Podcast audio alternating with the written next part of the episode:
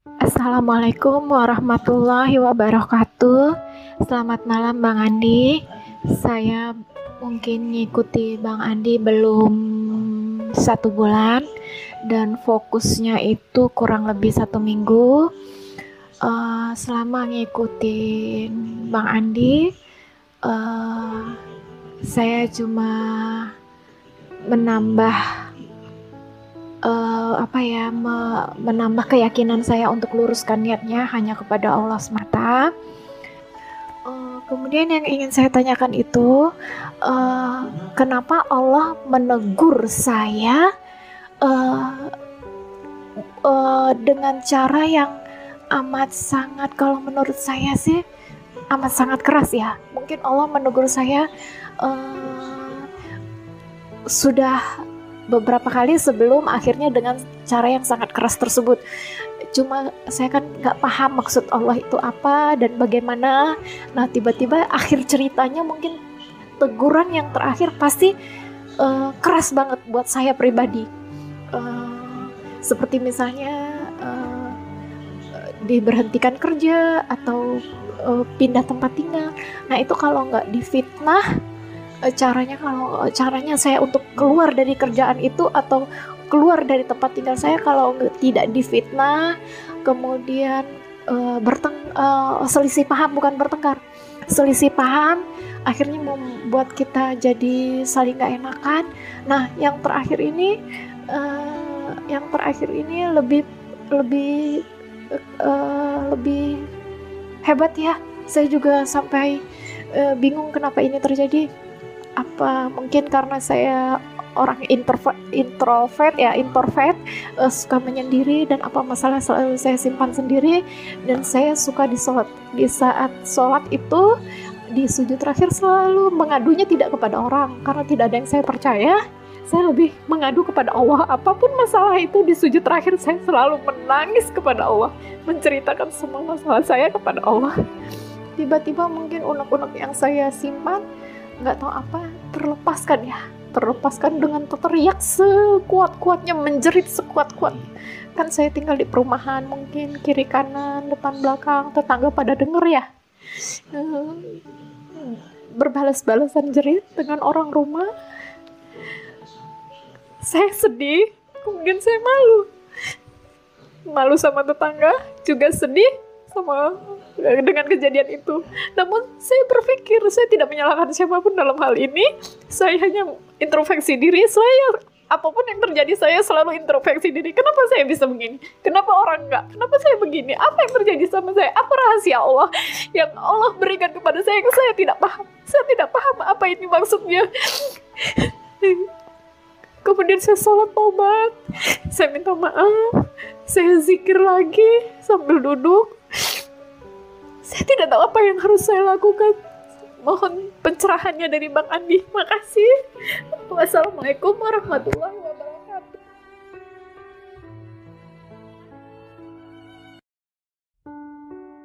Waalaikumsalam warahmatullahi wabarakatuh. Ibu Lia, tolong yang sabar ya. Segala apa pun kepahitan, keperihan, yang kita alami dalam hidup itu bukan berarti Allah menegur. Bukan berarti Allah istilahnya menyentil bukan. Itu adalah bentuk kasih sayang Allah. Allah itu senang mendengarkan tangisan hambanya. Allah itu senang mendengar teriakan hambanya ketika kita terpuruk tak berdaya hanya pada Allah kita mengadu. Itu senang Allah ya. Berarti kita tuh orang-orang yang spesial. Ketika kita menangis betul-betul ya Allah aku tak mampu ya Allah. Kepada siapa lagi aku mengadu ya Allah? Berarti kita ini orang yang spesial di sisi Allah. Jadi jangan dibilang itu teguran. Jangan karena kita dalam hidup ini nggak pernah tahu seberapa tinggi tingkat keimanan kita. Mungkin awalnya Allah memberi ujian 5 kg. Angkat nih 5 kilo, mampu kita. Dengan berjalannya waktu setahun, dua tahun, tiga tahun, tiba-tiba keimanan kita itu meningkat drastis. Ya, tambah tinggi, tambah kuat, tambah tahan banting. Langsung Allah memberi ujian 50 kilo. Karena apa? Mampu kita 50, nggak mungkin Allah kasih 10 kilo, 15 kilo, nggak mungkin. Karena Allah memberi sesuai batas kemampuan kita. Nah, memang kebanyakan kita itu kaget Kenapa ya Allah kok begitu perih, begitu sakit sampai aku tak berdaya? Berarti di situ kita harus lihat positifnya. Berarti kita mampu. Berarti kita sudah semakin kuat, semakin tangguh.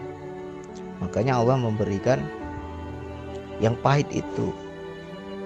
Di situ tingkat keimanan kita Allah uji. Jadi Jangan pernah kita berprasangka buruk kepada Allah. Banyak orang ketika diberi ujian yang pahit, yang perih, dia akan introspeksi diri. Emangnya salahku apa ya Allah? Orang lain kok tenang-tenang aja. Kenapa kok aku sebegininya?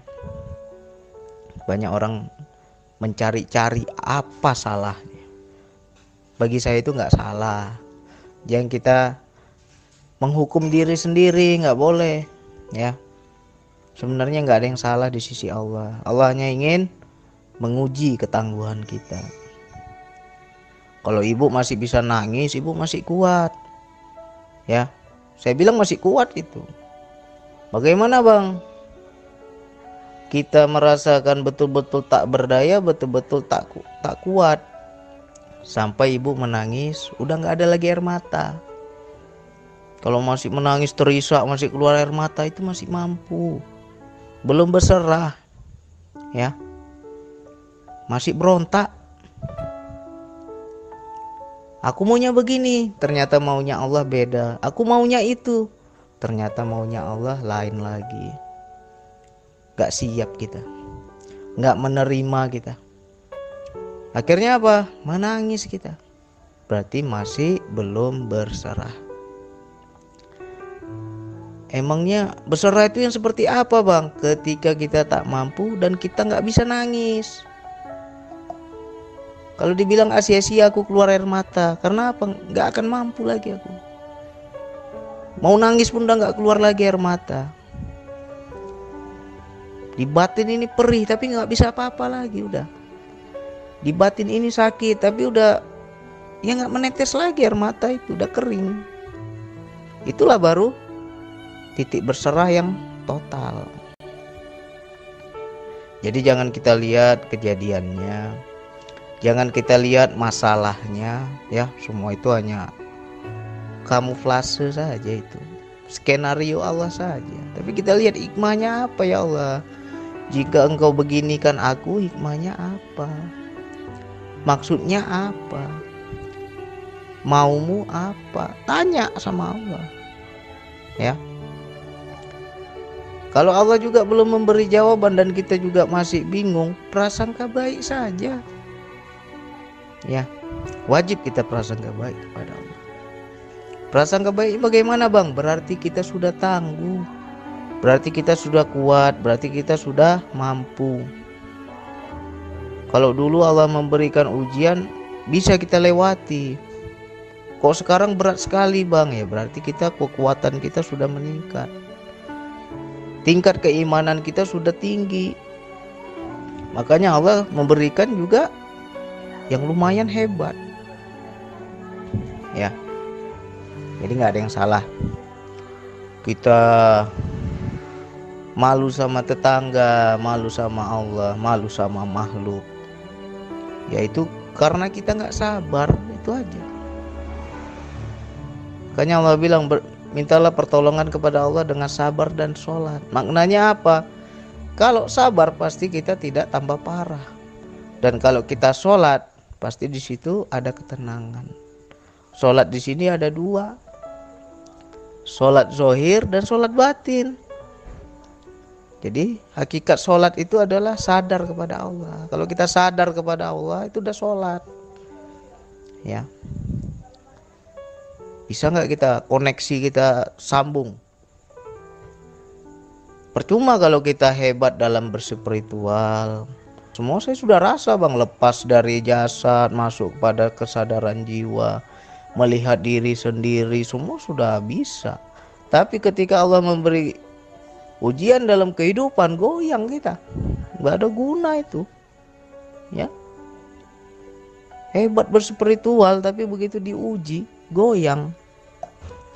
Berarti kan nggak nggak ada fungsinya spiritual kita. Justru kalau kita betul hebat dalam berspiritual di situ menjadi pegangan dalam kehidupan. Bergantung kita harus kuat kepada Allah ya. Mudah bagi Allah itu. Merubah sesuatu gampang bagi Allah. Tinggal bagaimana kita menyikapi. Ya. Kenapa ya bang? Saya kok sampai nggak nyaman bekerja bertengkar akhirnya dipecat atau kita mengundurkan diri akhirnya saya cari lagi tempat yang lain. Lihat Allahnya. Prasangka baik terus. Kalau dikeluarkan kita dari tempat kita bekerja itu anggap saja rezeki kita nggak di situ lagi ada di tempat lain kan simple kan enak. Oh berarti rezekiku nggak ada lagi di perusahaan ini. Rezekiku ada di tempat lain. Ya sudah terima. Cari lagi yang lain. Jadi saya bisa rasakan pahitnya pedihnya perihnya.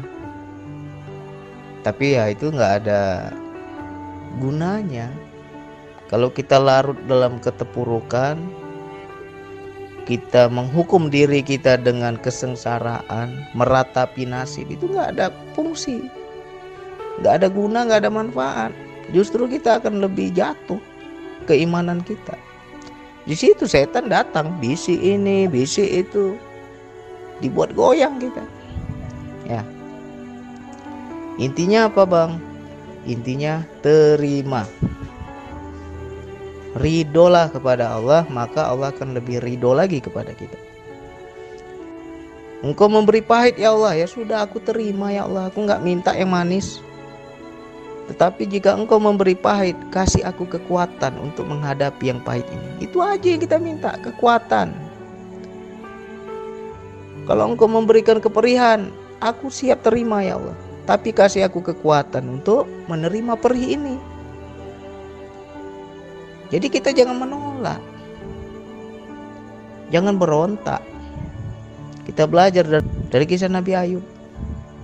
Diberi penyakit, ada nggak dia minta sembuh? Malah dia puji Allah itu. Sebenarnya dia minta sembuh, cuman caranya halus. Ya Allah, sesungguhnya aku ditimpa penyakit ya Allah. Engkaulah yang maha penyayang di antara semua yang maha, yang penyayang. Dia puji Allah. Dia cuma ngadu aku sakit ya Allah. Gak ada dia minta sembuh. Jadi kuncinya apa? Ridho dia sama Allah diberi sakit. Tapi sayangnya aku ya Allah, maknanya gitu kan. Ya Allah aku diberi penyakit ya Allah. Engkau lah maha penyayang. Maknanya apa? Buktikanlah bahwa engkau itu penyayang ya Allah. Sayangilah aku ya Allah. Itu kalimatnya intinya.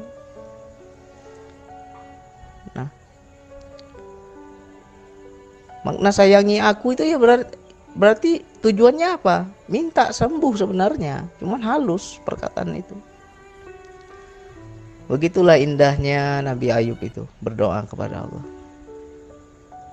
Bukan seperti kita kalau dikasih sakit mintanya sembuh. Kalau dikasih yang nggak enak, mintanya yang enak. Ya, itulah nggak paham kita itu. Jadi bagaimana bang? Terima dulu susah kita, terima dulu keperihan kita. Sudah bang, aku udah terima. Ah, yakinlah pada pertolongan Allah. Terima dulu, sudah terima, yakin pada pertolongan Allah. Ya Allah, masalahku perih ya Allah. Aku sekarang putus asa ya Allah. Aku sekarang goyang ya Allah. Kasih aku kekuatan ya Allah. agar aku bisa menghadapi semua ini. Kalau seorang hamba sudah ngomong seperti itu dengan ketulusan, yakinlah cepat datang pertolongan Allah. Karena apa? Ini hamba aku sudah ku beri yang sakit kok dia terima. Ku beri yang perih kok dia nggak nolak. Malah dia minta kekuatan lagi untuk menghadapi itu dia bilang. Cepat itu keridoan Allah itu turun. Ya. Jadi memang belajar ketuhanan ini ngeri-ngeri sedap. Ya. Jadi jangan dianggap itu teguran. Kalau kita menganggap itu teguran berarti kita prasangka buruk kepada Allah. Seolah-olah Allah itu tidak adil. Padahal Allah bilang aku maha adil kok ya kan? Kenapa yang lain bang tenang-tenang kok aku menderita? Eh, berarti kita menganggap Allah itu tidak adil. Yang lain kok happy kok kita yang susah. Ya. Nggak boleh kita prasangka buruk pada Allah. Tetap apa pun itu prasangka baik. Agar cepat datang pertolongannya puji terus Allah itu. Ya. Makanya kalau saya dulu sama saya juga pernah merasakan menangis terisak seperti itu saya juga pernah rasakan. Menjerit tak berdaya juga saya pernah rasakan. Tapi akhirnya kan pertolongan Allah datang. Ditegur kita kau nggak percaya dengan pertolonganku? kata kau nggak percaya lagi bahwa aku ini kasih dan sayang Rahman dan Rahim? Ditanya kita gitu gemetar kita. Ya ternyata ketakutan kita berontaknya kita nangis terisaknya kita itu semua setan. Setan lah yang membisiki itu semua. Sehingga kita tidak menerima. Coba diterima. Cepat datang pertolongan Allah. Dan cepat hilangnya susah kita. Lapang hati kita. Tenang jiwa kita. Ya diulang-ulang ini audio saya. Saya pun bingung kenapa bisa ngomong seperti ini. Ngalir aja ini. Diulang-ulang.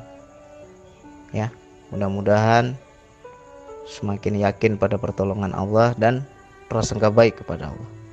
Anggap saja ketika kita diuji Allah yang berat yang pahit yang perih berarti aku sekarang sudah tangguh. Aku sekarang sudah kuat. Itu satu yang kedua ketika kita menangis Allah itu senang dengan tangisan hambanya Allah itu senang dengan kesusahan, tangisan, ratapan hambanya.